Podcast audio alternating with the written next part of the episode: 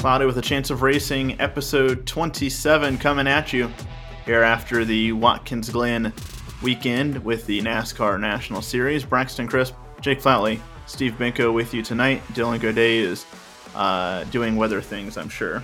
And um, and yeah, so we are going to uh, recap the uh, Watkins Glen weekend without him. Uh, and that's okay though, because honestly, there wasn't much to recap there, right? It was uh, very much a freight train race on Sunday and Saturday. Well, I mean Saturday. Uh, yes, uh, Saturday I think was the most exciting part of the weekend, uh, considering we saw a little bit of drama with uh, Sam Mayer and everybody on the track, just about who was uh, first through fifth. So um, overall, I mean, it was a snooze fest, I think, on both races, but specifically the Cup race. I'm still a pretty big fan of of uh, Watkins Glen. Uh, I think it's my favorite road course. I think that there are uh, there, there's a lot of potential with the next gen car. I don't like how the race was set up as far as stages go. I still think there needs to be stage cautions, and obviously the biggest uh, storyline of the weekend was Chase Elliott running out of gas after Alan Gustafson says, "I believe," and I believe I quote, "They got bad information um, about how much gas they didn't have." Um, but uh, yeah, I mean, it was a it was a snoozer for me, at least. Yeah, I got some bad information picking him this week too. Isn't Alan the one handling the information though? But um, anyways, I thought that it it was just it was just a forgettable race, you know, and I like Watkins Glen, and uh, it probably is, and like many race fans, I think if you just polled a NASCAR fan, your favorite road course on the schedule would pr- probably be Watkins Glen. The place was packed with fans. It's just disappointing that they didn't see, you know, a good race. I mean, uh, um, you kind of knew. Uh, at, well, at first, it looked like Michael McDowell. He got to the lead, looked like a clear favorite. Man, could go back to back. Once you know the race you know, pretty much came down to pit road and, and the mistakes that happened. And once William Byron got out front, we know how good his pit crew is. We've seen it all season. It was kind of okay. This is Byron's race to lose. He didn't make any mistakes, and it seemed like the for the most part the guys up front pretty much remained up front. There was the caution towards the end during green flag stops, kind of jumbled the order up just a little bit, but ultimately it was just William Byron's day. And uh, you look at it, it, was a lot like last week, which another road course, and you look at this stat, the race went under two hours, and that that says something right there. One hour, fifty eight minutes, forty four seconds, the shortest full distance Cup Series race since August nineteen seventy one which is bad. I think. I don't think that's good. That's not good. I, I hate that. Not I mean, that was like a Greg Maddux game. You know, um, there aren't a lot of opportunities to uh, see restarts. I think restarts are eh, necessary at road courses. Um, stage cautions are necessary at road courses. Well, at least at least this road course it's a little bit different on other ones because this is such a big track as far as like there's a lot of space, a lot of areas where you can run it wide open, which creates, I think, a lot of separation between cars sometimes. Um, but I thought the stage the stage cautions were necessary in this race, and um, you know, you or the only other thing that I could think of if you want to keep keep it without stage cautions is just make the race longer. Um, that's with this one specifically.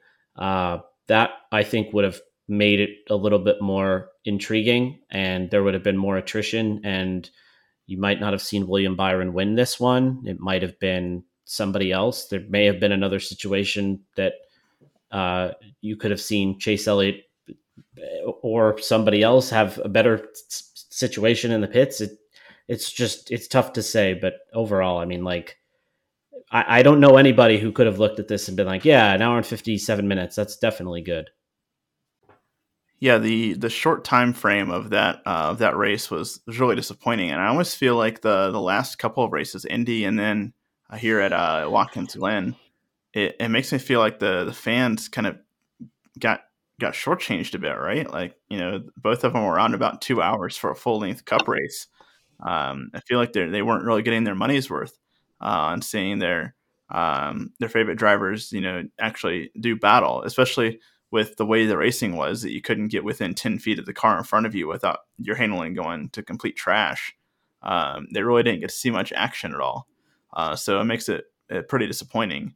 Um, I, I, like your idea, Steve, on on lengthening the race, and it kind of brought about an idea of of what if there is a, a minimum time that they have to meet in the Cup Series race.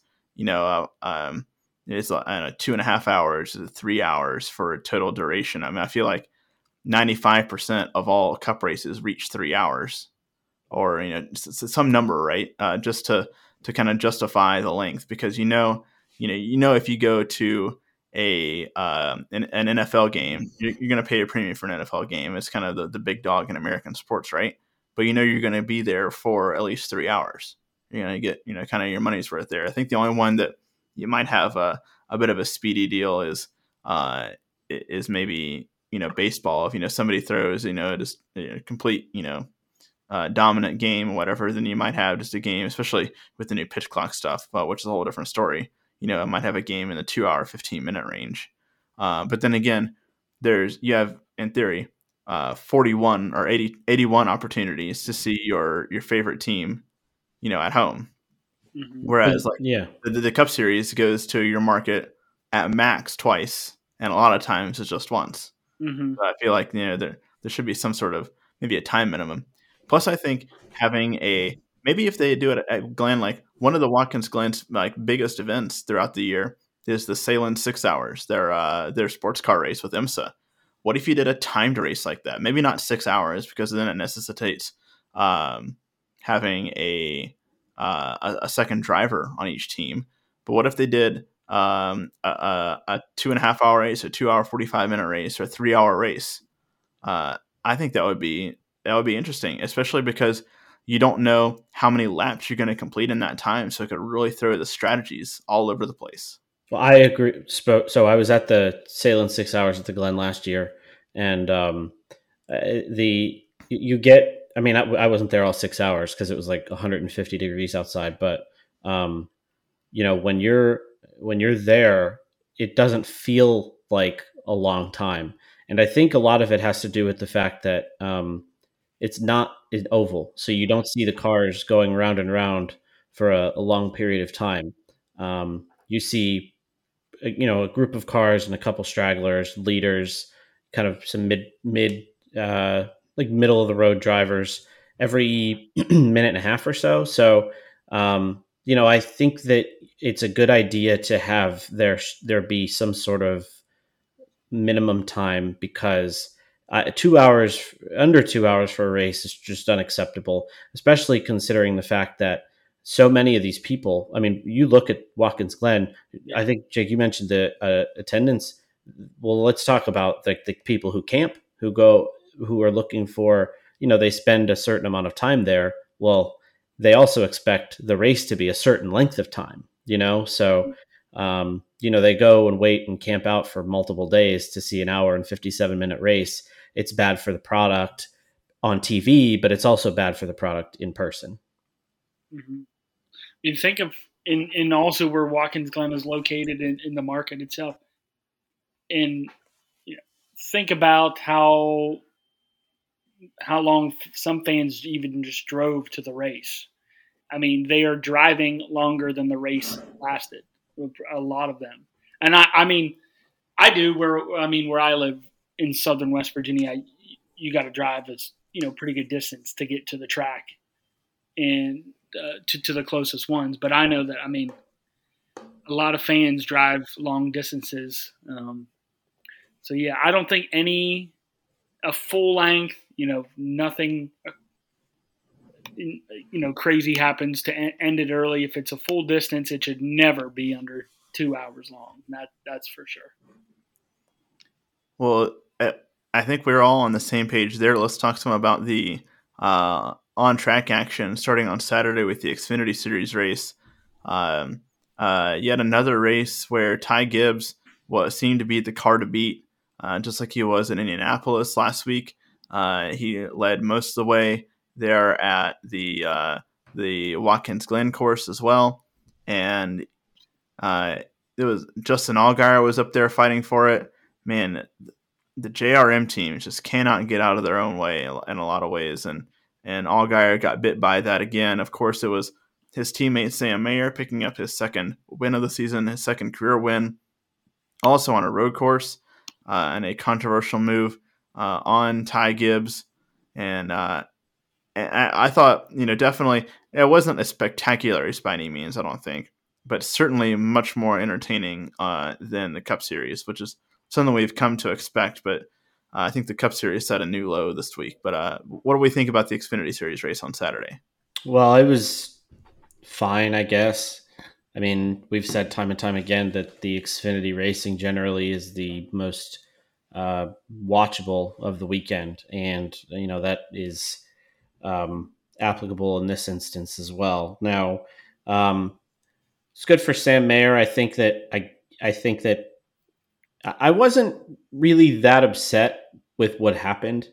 Um, I don't know how you guys feel about it, but it didn't really bother me that much. I mean, you know, obviously, this is not ideal scenario for multiple cars, including uh, Gibbs uh, and um, Austin Hill, but um, you know, it it let it, there's drama, you know, and that's it, Sam Mayer is really kind of no stranger to drama, especially last year with him he and Gibbs. I think was at Bristol, um, but uh, overall, I mean, you know, Parker Kligerman had a great day. Um, Sheldon Creed, same deal, and even Ross Chastain uh, snagged a top five. So you would have thought that there would have been kind of more crossover between uh, you know Xfinity and Cup with uh, Chastain, but not as much. But Gibbs had a solid day both in both races overall. Um, but again, you know, it just wasn't overall the weekend. It wasn't good racing. Yeah, you wonder, you know, if the late race incident didn't happen in overtime and all of that, if we would really be talking, you know, about you know the Xfinity race being decent. I would say Ty Gibbs, uh, he he he dominated that thing. Led 70 of the 86 laps, won both stages, was really in position. Um, you know, then then the late race incident happens. Um, and I thought, man, Ty Gibbs. Uh, obviously what wasn't pleased, and then afterwards, you know, kind of, you know, made uh, some disses there at Sam talking, Ty talking about his own wins and how he races on Sunday and whatnot. So, um, you know, that's I, that's part of the reason why it's it's fun when some of these guys come down. Even though I mean Ty's still super young and he's a Cup Series rookie, but um, when you mix in some guys who do race full time on Sunday. Some things like this happen, and um, but looking at at the finishing results, there weren't uh, too many surprises. I would say you you know you have a guy like um, Connor Mosack finishing fifth. Uh, that that's a nice run for him. The highest finishing Toyota, right in front of John Hunter Nemechek. Um, but you know, for Sam, this this gives him a boost, and this is uh, a series that's I think going to be extremely exciting here in the playoffs. Yeah, JHN uh, had some tough luck where he had basically half of his door skin ripped off on the left side uh, late in that last caution. Uh, a lot of the foam ripped out of it. Um, I, I kind of wish Dylan was here uh, because there was a strange meteorological phenomenon I, I, I witnessed during the the um, the Ty Gibbs interview, where it seemed just like a lot of clouds rolled in, and there was just a ton of shade in that interview. Did you guys notice that too? Yeah, just a ton of shade from Ty Gibbs uh, on uh, on uh, on Sam Mayer there. Sorry, oh, I a, get it. That was a really bad dad joke. He's he's dissing him, and the young guys call it, young people call it Shade. That's a good one. Yeah, that, that was a really bad dad joke. It's okay. Um, but but yeah, so there was a uh, a lot of uh, a lot of thinly veiled smack talk going on there from uh, from Ty Gibbs uh, in the direction of Sam Mayer. Uh, I also want to talk about the the cutoff line because there was a big change there where uh, Riley Herbst just had a day of rotten luck. And um, first, he was having issues with the gate and the transmission that holds the, the car into fourth gear, uh, where it wouldn't stay into fourth. So he was having to hold it into fourth. And then uh, they had uh, an issue where they were just going through the um, going around the course and it just ripped a weld in half that holds holds the track bar on, and and day was done. They, they couldn't, you know, obviously can't go back and weld that up and get it square the way it needs to be for the car to run right. Um, so day done for uh, for Riley Herbst, and that has big implications on the cutoff line because now uh, with his fifth place, fourth place finish, I believe it was no third, sorry, third for Parker Kligerman, uh, third for PK gets him three points below the cut line. And remember the Xfinity Series, uh, their playoffs don't start until after Kansas. So they still have Daytona, Darlington, and Kansas to wrap up their regular season. And the, the fight is heating up there uh, with Kligerman just three points out of that coveted 12th spot behind Riley Herbst. Uh, I feel like Riley Herbst has had a good season. Parker Kligerman's had a good season. Neither of them have uh, you know, consistent, outstanding runs, but uh, at least there's going to be a uh, a dogfight to the finish there uh, for that last spot in the Xfinity Series. Um, just a kind of a random thing that whenever I hear the word track bar, I always think of that clip of uh, Jimmie Johnson yelling at um, Chad Knaus, where he tells him that he's I think five inches down on the track bar, and and Chad Knaus is like, why is that low? And he's like, I don't know. Why is the earth round? I'm loose. Um, but uh, anyway, uh, one thing about Parker Kligerman that I, uh, I, I wanted to add is that you're right. I don't think that I have I haven't really we haven't seen super outstanding runs, but he's one of those drivers this year that's just been able to really kind of hang around. And like in that war of attrition in, in a lot of these races, he kind of he just uh, he he succeeds. Like he's able to stay clean and not worry about kind of getting into somebody and wrecking it late. And he's been really good over the last few weeks.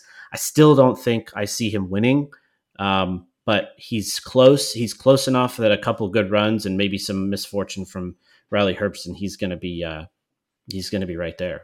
Well, remember where are his wins in uh, the Truck Series? Road courses, super speedways. Yeah. So he's got a he ran well at uh, at Watkins Glen, and he's got a prime opportunity this coming week at Daytona as well. But no wins in Xfinity. No wins in Xfinity. I, I, I realize it's different, but but still, the, the, tracks that he excels at, this is a a ripe opportunity for him. Uh, we're in going into the third of three weeks now. Yeah. And Steve mentioned his, you know, kind of consistency and the ability to be there at the end. I mean, you look at you look at the Xfinity standings, he has 12. Parker Kligerman has 12 top tens. That's more than six of the guys above the cut line. Um, yeah, and and just points wise, without a couple guys um, having you know their their win to get him in, he has more just total points in a few of them. So he, he's just he's right there, and he he has also, looking at DNFs, he only has two. Riley Herbst has six. Um, so he's, you know, consistently uh, dependable for these solid races. And man, only three points behind now. Um, and, and, Riley's had had a great season. Um, and and it, it's hard to make the playoffs in Xfinity too, considering they only only take twelve so instead of that sixteen in the Cup Series. So um, it'll that it will certainly be uh, something to watch. And I mean, really not that far above Herbst is uh, you know Daniel Hemric and Sheldon Creed. Yeah, totally. You know, Hemric, Creed, any of them get caught up in a mess at Daytona, and and Riley or, or Parker sneak through. Yeah, that totally flip flops the uh, the Xfinity Series standings there as they head to uh, to Darlington after that. So uh, the the playoff battle is hotting up there, and it'll be something exciting to watch over the next few weeks. Um, again, much more exciting than yesterday's Cup Series race, uh, where somehow Denny Hamlin has become a, a qualifying monster in the Cup Series uh, on road courses, uh, a, tra- a, track type that he admittedly is not very good at and doesn't care much for, but is trying to get better at.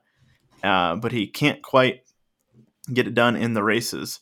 Uh, he won the pole and then almost immediately surrendered the lead to Michael McDowell, who led the way and was running great.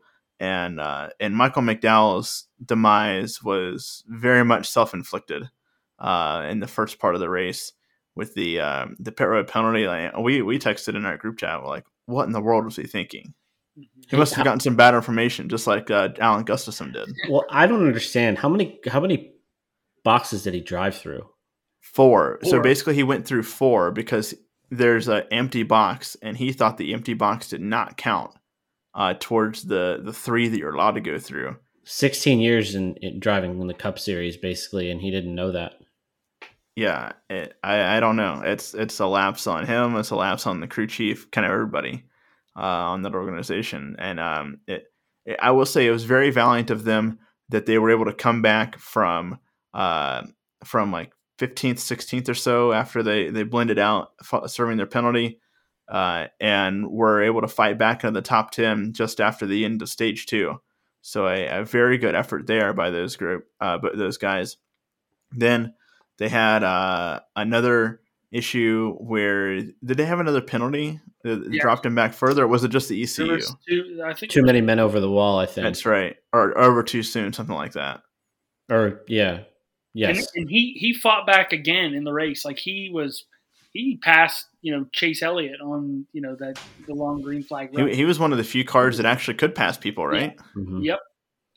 Yeah, and then you know we ran into some issues, but it was you know when he was leading, if he you know it coulda, woulda, shoulda, but I mean if he didn't have those uh, issues, I mean clearly he was one of the class of the field along with Byron. But also, you have to wonder too. Um, like you saw as the as the leaders caught lap traffic, you know that that they weren't exactly blowing by Andy Lally and Cole Custer and the Rick Ware cars either. That it almost makes you wonder. You could have stuck. I don't know. Chase Briscoe was pretty bad yesterday, but you could have stuck one of the SHR cars that were well off the pace out front, and they might have been able to hold off, you know, and stay in the top five at least, just because of how hard it was to pass. Mm-hmm. Well, Chase was pretty good. Uh, Elliott in in clean air, which he had a little bit of for the beginning of the race, and he was top five car. And yeah. when he made the uh, the the first pit stop, they, they went on an alternate strategy, and he got out in some clean air and laid down some blistering laps too. Very fast, but uh, you could he couldn't pass. Nobody could pass. So yeah. it, you know it was like th- this is you know, and I I guess I don't know if you know we're gonna get to it, but the you know when you look at how he he's one of the road course the best one of the best road course drivers I guess probably ever. And you had Allmendinger and, and a couple others but um, you know William Byron not historically a great road course driver wins the race. Um, and you had some other road course drivers who are usually very good who weren't very good yesterday. So it was like a mixed bag of things all happening. It was like a hodgepodge of like randomness in this uh in this race. But overall, I mean, you know, Michael McDowell couldn't get out of his own way, and then you had somebody who like Kyle Larson at the end of the race who was pretty fast, and then um, you know, boneheaded penalty that cost them any chance that they may have had um, at a better finish. And you know, you got to think that Rick Hendrick is not happy with what's been going on this year. Outside of William Byron, who has obviously been the shining light for uh, Hendrick Motorsports, but I mean, every week it seems like one of the HMS cars is shooting themselves in the foot, sometimes multiple in one race. Think about like, I mean, before the season, you would have, and William Byron five wins, but then Bowman and Elliott don't make the playoffs. So that you know just seems like a season but, you wouldn't expect. But more more so that like Bowman and Elliott both got hurt mm-hmm. doing not Cup Series related things, and then uh, Chase gets Chase Elliott gets suspended, which is, I mean, like, you know, you would have never thought Chase Elliott would have been suspended from a race prior to this year. The idea that he would have gotten hurt snowboarding, something he's done for at least, you know, 15, 10, 15 years, something along those lines. So just the most bizarre season for HMS in recent memory. I mean, the same thing goes though. Like, you know, no way you could have predicted that Alex Bowman would have broken his back, you Sure. know, in a, in a sprint car wreck. Because I mean, look how many times Kyle Larson gets in those cars, and and thank goodness he he's not gotten hurt in those. But uh, yeah, it's a fluke deal, right? Right. It's I will weird. I will. I, you're reminding me based on the the Chase Elliott suspension thing and him crashing. Do you believe uh, Sam Mayer's excuse on Saturday that he wheel hopped into turn one and that's what cleaned out uh, Ty Gibbs? I mean, no, but you could see the. Uh, no, I, no, I mean, not. It was if he did, he wheel hopped intentionally, like he knew what he was doing. Um, but not really. I mean, he knew it. He, he was trying to win the race, and he did. So Yeah, I don't. I don't really buy it either. I mean, I think kind of clear, and then you heard a lot of uh, you know chatter on the radio from you know something incident that happened a little earlier in the race. You know, Yeah, and get him back and you know kind of encouraging something like that. Totally, yeah. And, NBC had a great shot uh, from the inside of, of turn one uh, uh, there on, on, and you could see that uh, the back wheels did not, you know, stop and chatter like you would have with wheel hop, and you could see Sam Mayer get loose. But in my estimation, that that looked a lot more like a ton of front brake cranked into it loose, more so than than wheel hop loose.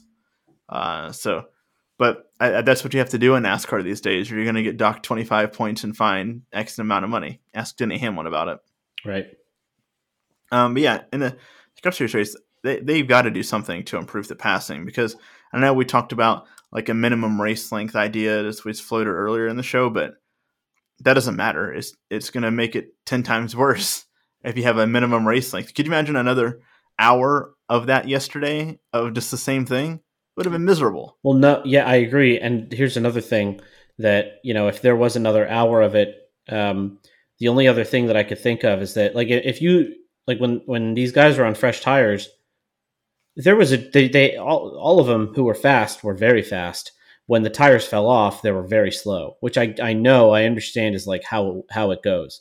However, um, I don't think I don't know, but I don't think that if you change the tire like the compound to any any kind of different compound that it's going to make that much of a difference. At the end of the day, everything always goes back to needing more horsepower. Uh, the Gen Six cars, I think, were very good on road courses, um, and you know they were a lot of fun to watch. It, you know, I was texting with one of my friends, and he said we should bring back the Gen Six cars just for road courses, and then have the next gen cars for everywhere else. I know that's ridiculous, but like, there's Road courses and short tracks. there's nothing good at all about the next gen cars on road courses. I mean, Sonoma, They're too good. it's there's you know the one thing that I think that uh, that helps is that you know there are more and more drivers that I think are getting better at road courses in this car that you may not have seen like in the Gen 6 cars have a shot like somebody like Daniel Suarez last year at Sonoma or Reddick who has become very good in in uh, in the next gen car at road courses and um, so I think it's good in that aspect of it because there's more of a level playing field.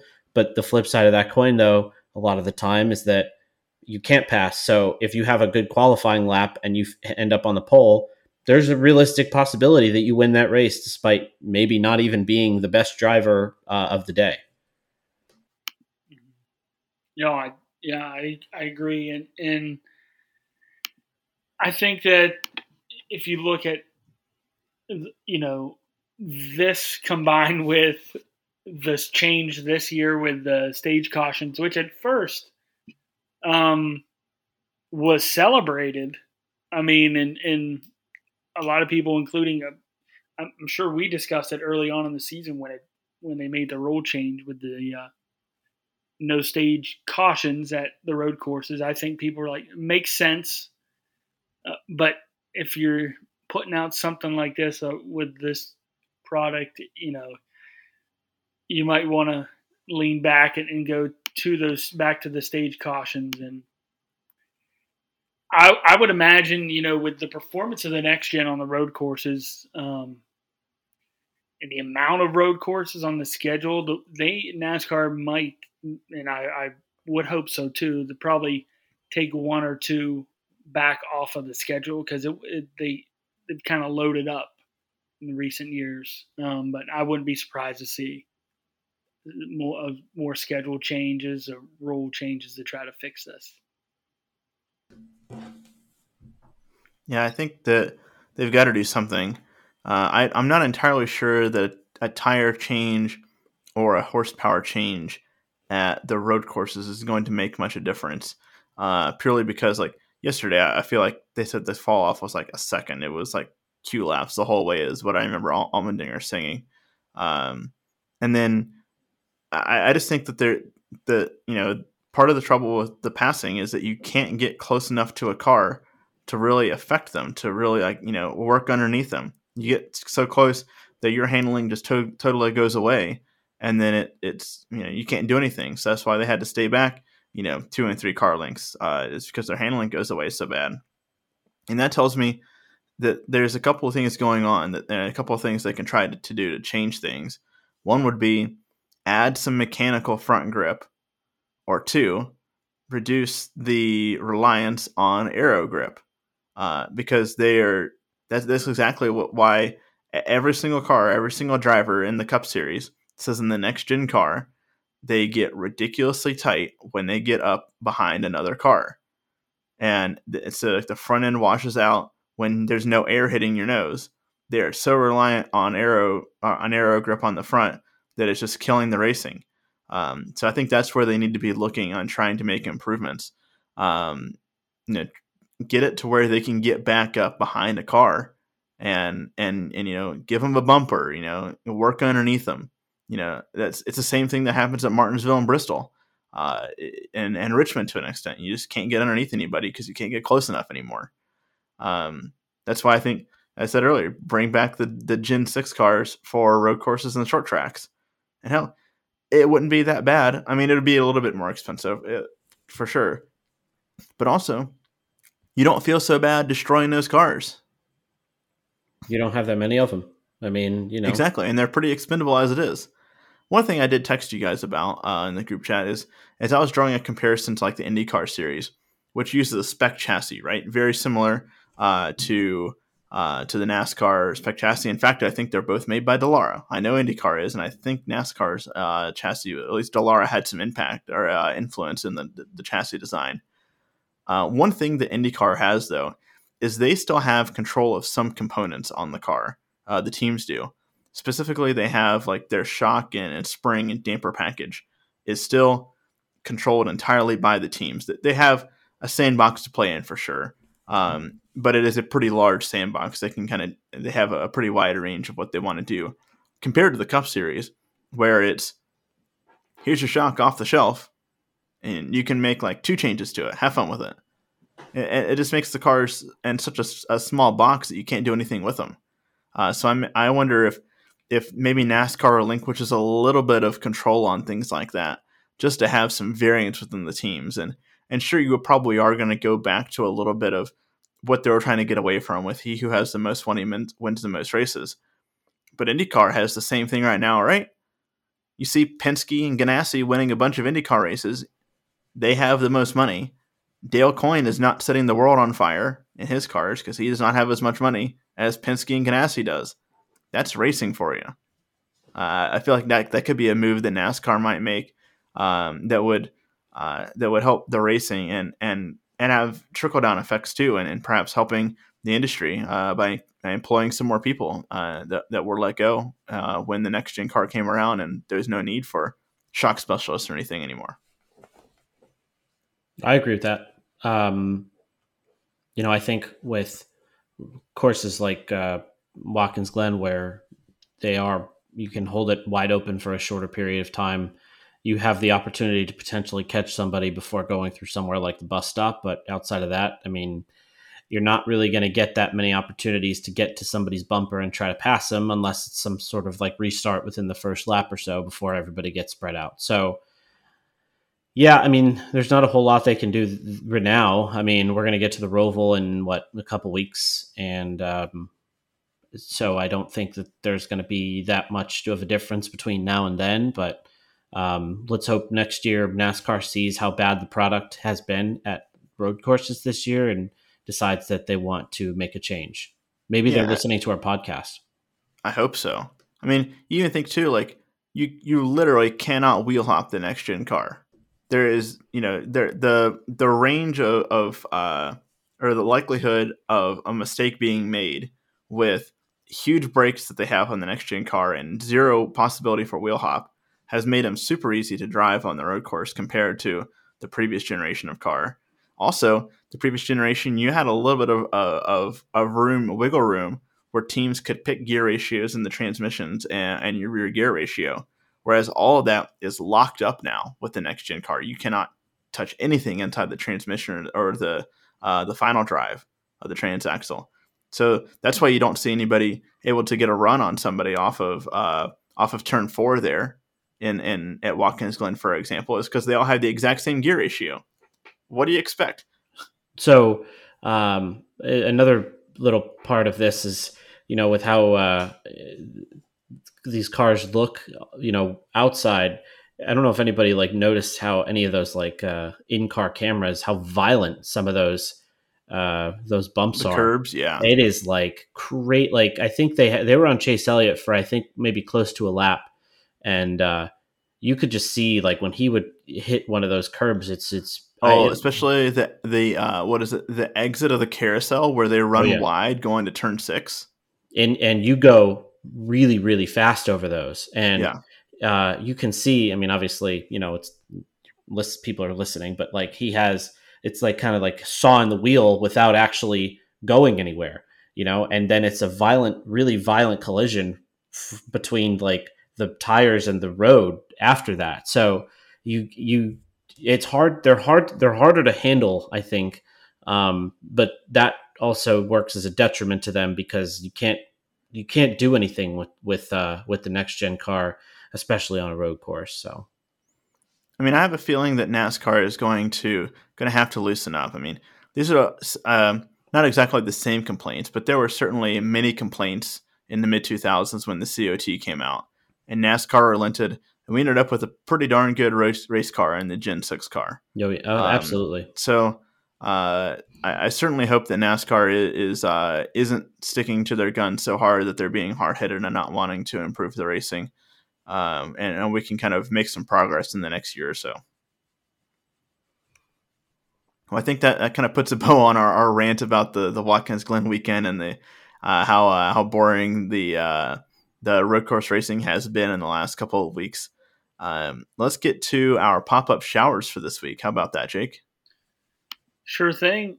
And my pop up shower and something that everyone has seen and been excited about was announced today where NASCAR and Netflix are partnering for a new series documenting this season's playoffs, which will scheduled to come out on Netflix early 2024. Um, looks like it, it'll be five episodes, 45 minutes each.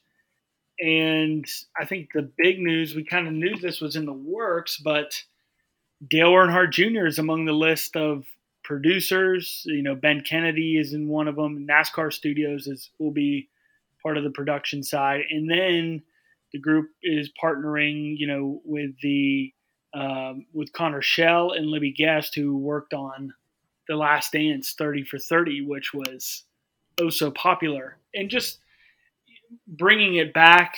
Um, just the fact that NASCAR is partnering with Netflix alone I think is just a huge deal, no matter what it is.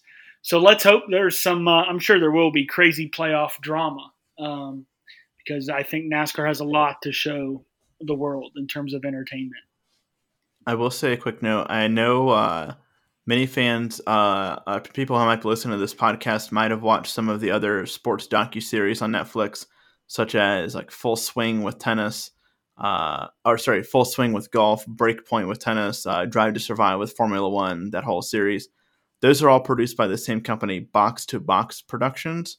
Um, that's a different group from what's doing the uh, the NASCAR event. So I would not expect a Drive to Survive type deal uh, and and some of the same production elements, but still a very good production group that did uh, the Last Dance. So a lot to be excited for there.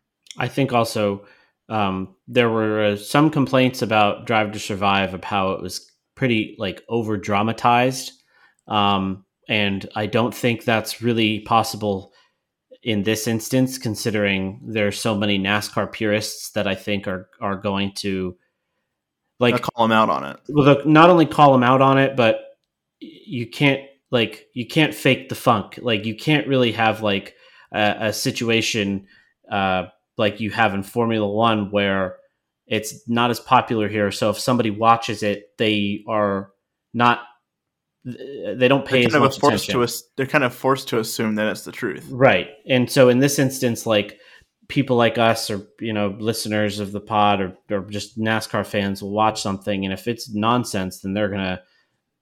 Dale Earnhardt wouldn't do that. Dale Earnhardt Jr. wouldn't do that. He's not going to put something out that's going to be like uh, bogus. And I think that he's got. If anybody in NASCAR has a pulse on fans, it's him. Um, and so I'm actually I'm very very excited to see it. Totally. Steve, um, what's your uh, pop up shower? My pop up shower comes from uh, Parker Kligerman, and he tweeted today. Now I will ask you guys this question. I'll give you my answer, and then I'll ask you. Um, he tweeted, "You could drive any race car for one time, or drive any race car one time for one lap. What car, where, and why?" Um, I'm going to choose the. It, it was a toss up between two cars, um, but I'm going to choose uh, Jeff Gordon's uh, Monte Carlo from 1998, and I'm going to do it at the uh, the fall Daytona race that he won.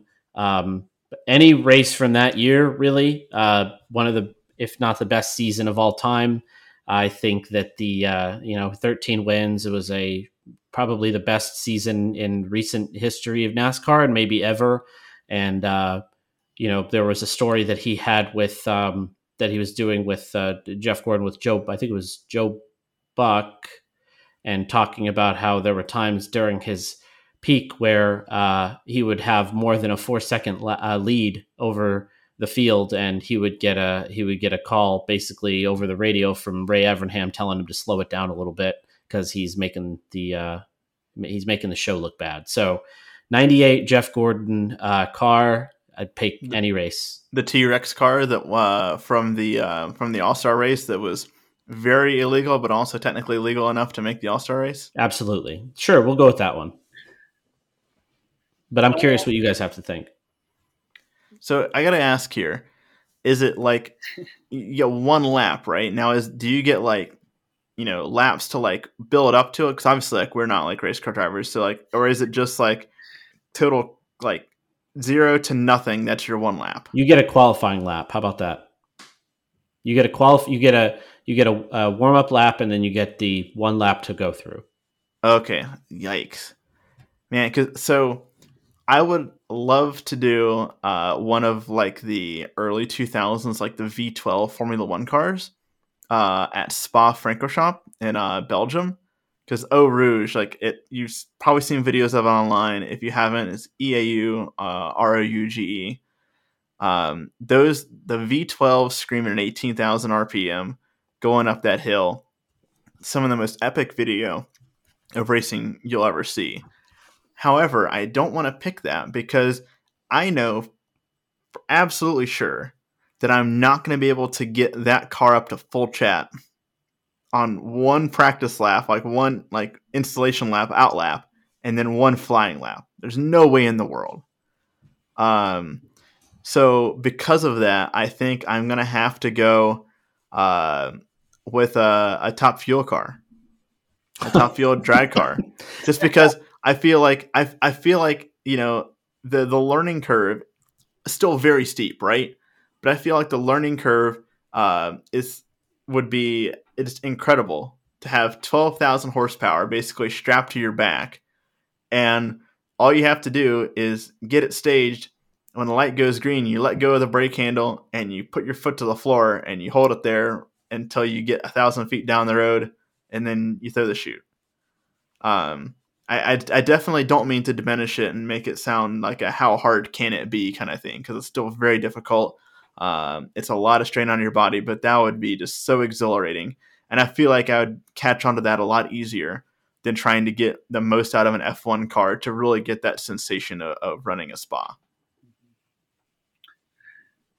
This is tough, and I'll be, you know, it's funny. Uh, my selection, I'd probably just want to, you know, go race at Indianapolis Motor Speedway in the Indy 500 and in, in an Indy car. Just, it's different from you know, obviously open wheel and different from a stock car. Um, so that that itself would be awesome. And then I just feel like, you know, I I love uh, the Daytona 500, but there's something about the Indianapolis 500 and being there. Um, so I, I guess you know, may, coming off the, the most recent winner, I guess maybe for uh, for Team Penske. Um, and, and Roger Penske would be really cool.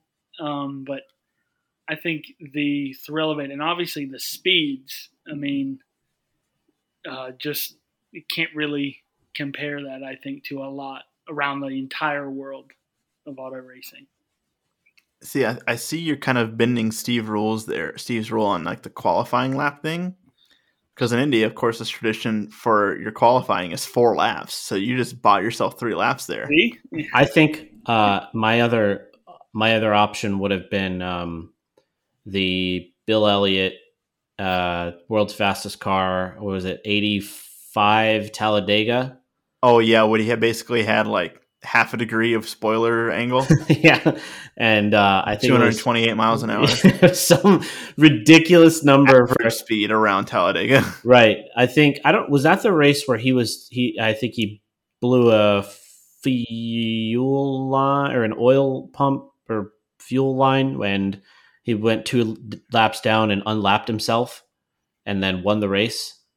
Possibly, yeah. I can't remember. I was uh, alive, but it, it, you know, actually, that's a that's a good segue, Steve. Because something I wanted to mention. It's not really my um, my pop up shower, but it's a, it's a good time to mention it. Is NASCAR Classics? NASCAR put up uh, what they call to be the 75 greatest races in uh, NASCAR history. Are up on their website now to watch in full. Um, it, I haven't gotten a chance to watch any yet, but I know it's going to be some epic watching, epic viewing. I told you guys the one that that I'm looking forward to most, and I've seen it before, but it's such a good race. Is the uh, the 1992 season finale at Atlanta, uh, of course, where there was the dogfight for uh, for the championship, ultimately won by Alan Kulwicki. Uh, the changing of the guard, uh, Richard Petty's last Cup Series race, Jeff Gordon's first Cup Series race. Uh, so much happening in that in that race there in Atlanta, so I'm looking forward to watching that one for sure. Uh, I think my pop up shower for this week, though, is going to be something I saw online. Uh, I think on Saturday, maybe. Um, you might remember uh, Matt Tifft drove a season, uh, most of a season in the Cup Series for uh, Front Row Motorsports. Uh, ended up having to step away from driving race cars. Um, had some neurological issue that um, I think caused seizures and made it unsafe for him to be behind the wheel. Uh, he's gone through a lot of medical stuff since then. He's also a part owner of LiveFast Motorsports with BJ McLeod. And uh, Matt Tifft shared over the weekend that he has been cleared to drive again, and he got to go um, test a late model uh, there, I believe, somewhere in, the Virginias or, Car- Virginia or Carolinas. So uh, uh great to see Matt Tifft uh, on the road to recovery, and maybe we'll see him on a racetrack in competition sometime soon. Yeah, that would be great. Great, uh, great pop up showers this week, guys. Uh, we'll have to keep our keep our game going for next week for sure. Keep our game up. So uh, let's go to our race picks for this past week, and um, it was a dismal day for Chase Elliott. That is well established uh, with uh, bad information he got from Alan Gustafson on the amount of reserve fuel they had. Up running out of gas and then rode around for the rest of the race, basically two laps down. So um, I got a 32nd place finish out of Chase. Uh, I got nine points out of him. He did get some stage points in stage one. Um, Dylan had a tough day as well with Daniel Suarez finishing 22nd, got 15 points for that.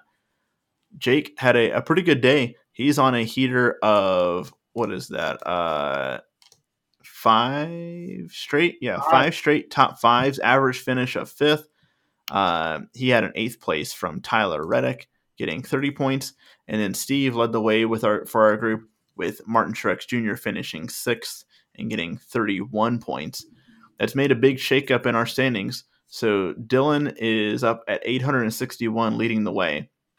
Steve 63 points behind, 798, and through my horrible luck, and that same stretch where Jake has had uh, five top tens, I have had five consecutive races of 10th or worse, including two 30s or worse.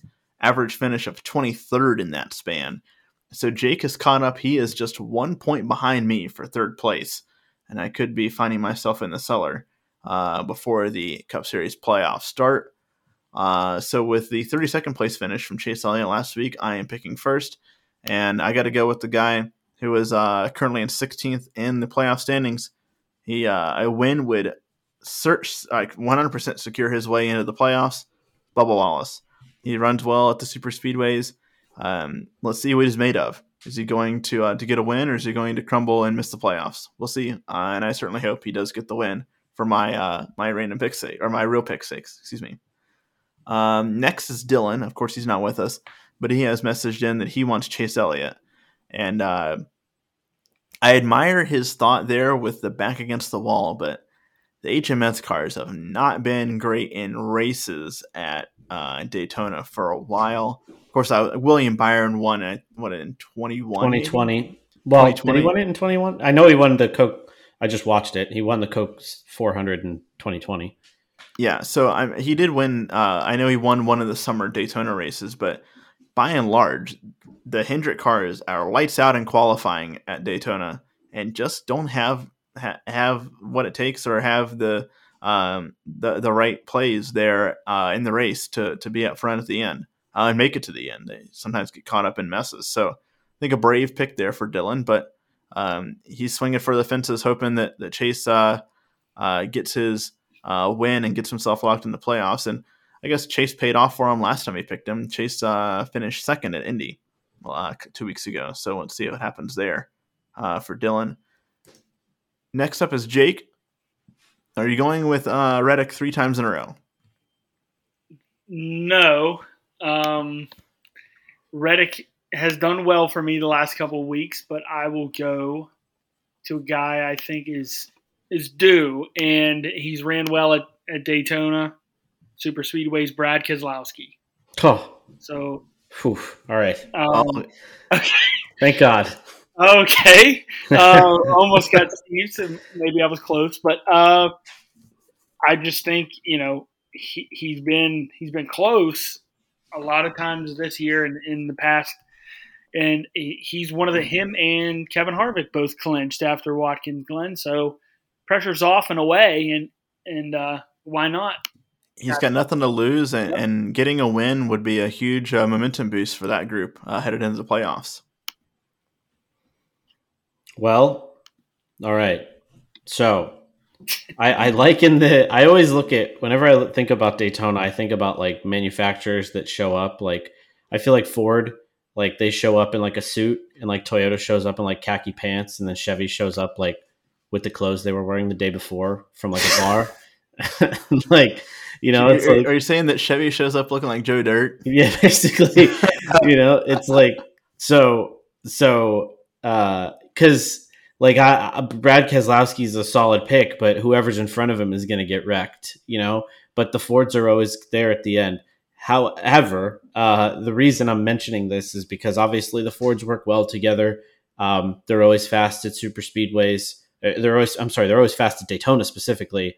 So I'm uh, going with um, Ryan Blaney, who uh, has been good um, for me, uh, and I'm I'm thinking that he is uh, going to have some sort of uh, redemption. I know that he had a race, a, win earlier in the year, um, but this is a kind of race that if he stays clean, he's going to be he's going to be fighting for a win at the end of the race, though. But I am hoping uh, to see Chase Elliott win. I really think it would be awesome to see back against the wall him, you know, go to victory lane. But um, we'll see what happens. But this is uh, I'm I'm I, I'm confident in Blaney.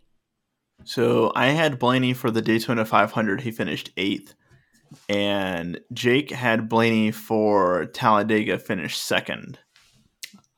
I don't know. I picked Blaney for one race, and I can't remember what it was. Bristol Dirt, 23rd. And you had him at Kansas, 16th.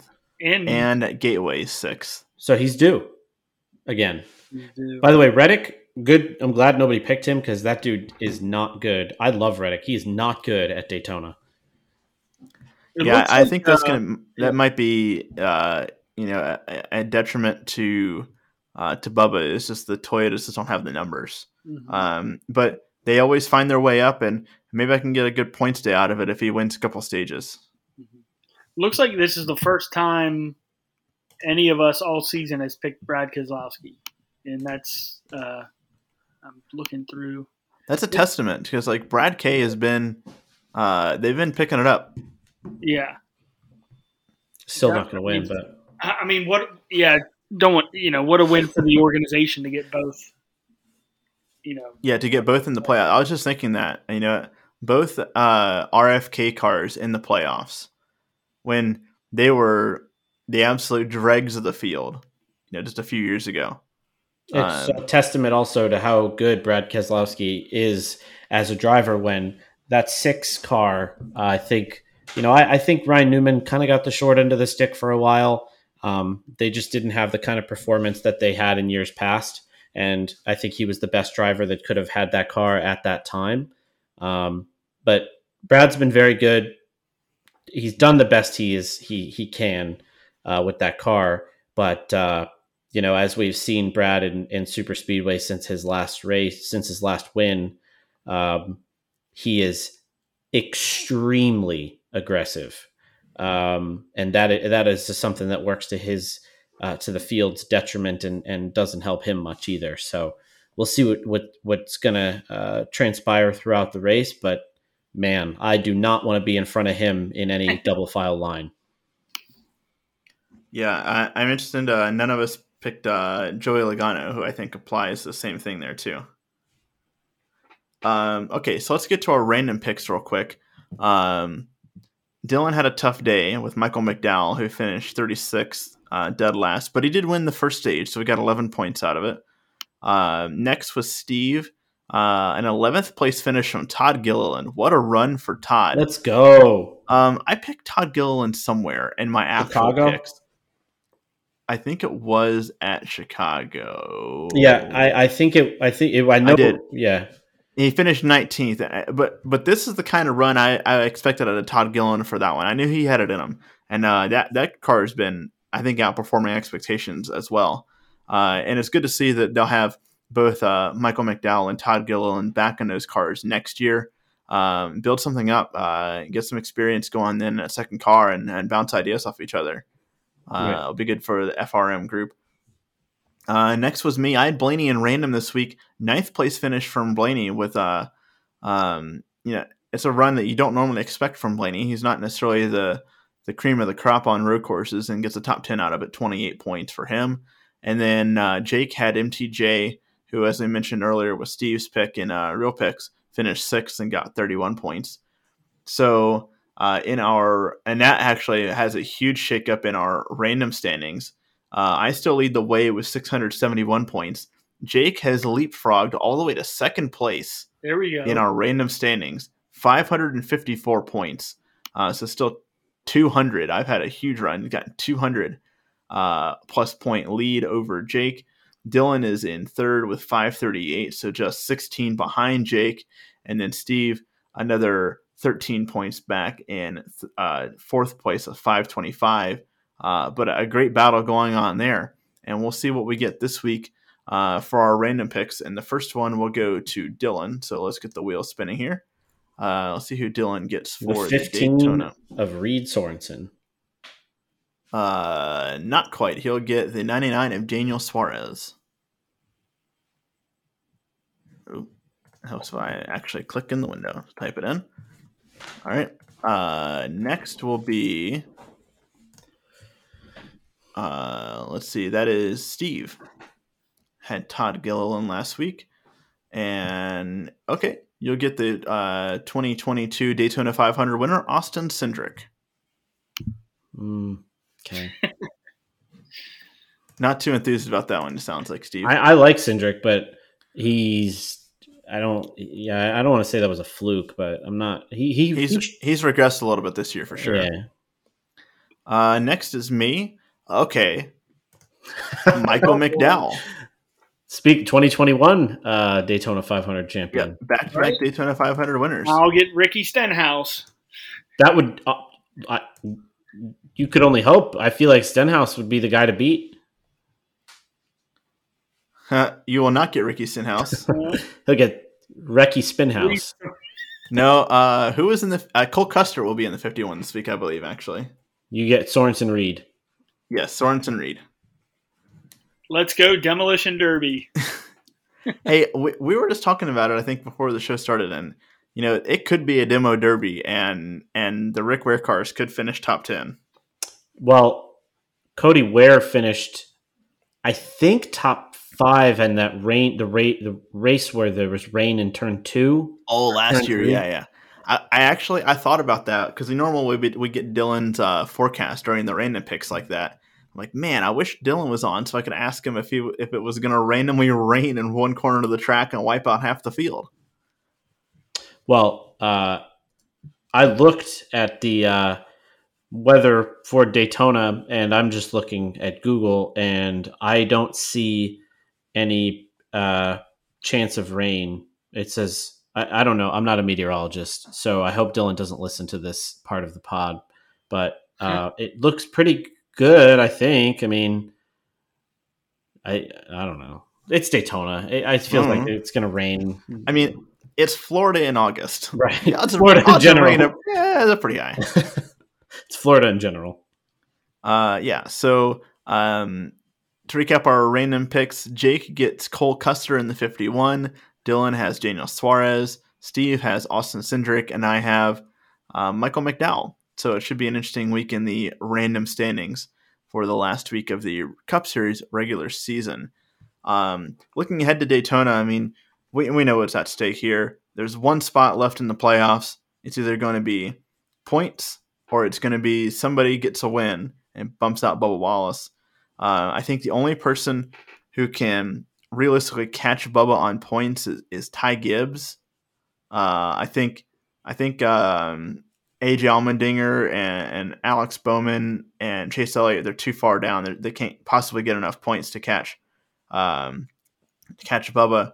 Uh, Ty Gibbs I think needs to make up like 28 points. So you know if, if Bubba has issues and finishes last, then basically Ty needs to finish no worse than than seventh or eighth, depending on how the playoff points shake out Here's or a the uh, the stage points. Here's a question: If you're Bubba Wallace, um, do you like? I don't know where he's going to qualify. I think generally he's been pretty good qualifying at speedways, super speedways. But do you bail early on in the race to the back?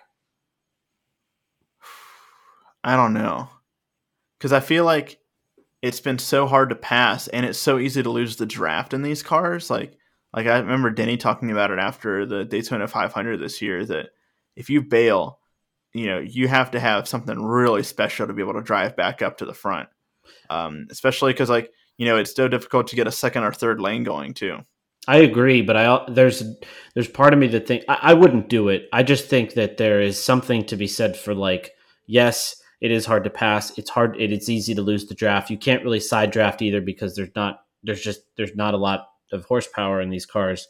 Um, but there is something to be said for like being there at the end, and there's no guarantee that like a big one doesn't happen and cleans you out anyway. But you lessen the blow if that does happen and it takes out other people. Yeah, and I think being in, in a Toyota where there's just so few Toyotas in the field, anyways, that if you drop back to the back, um, you know, it's going to be very difficult for you to have anybody to work with. You might be able to get some help from a Rick Ware car or something like that, but there's probably odds are probably not going to be great help.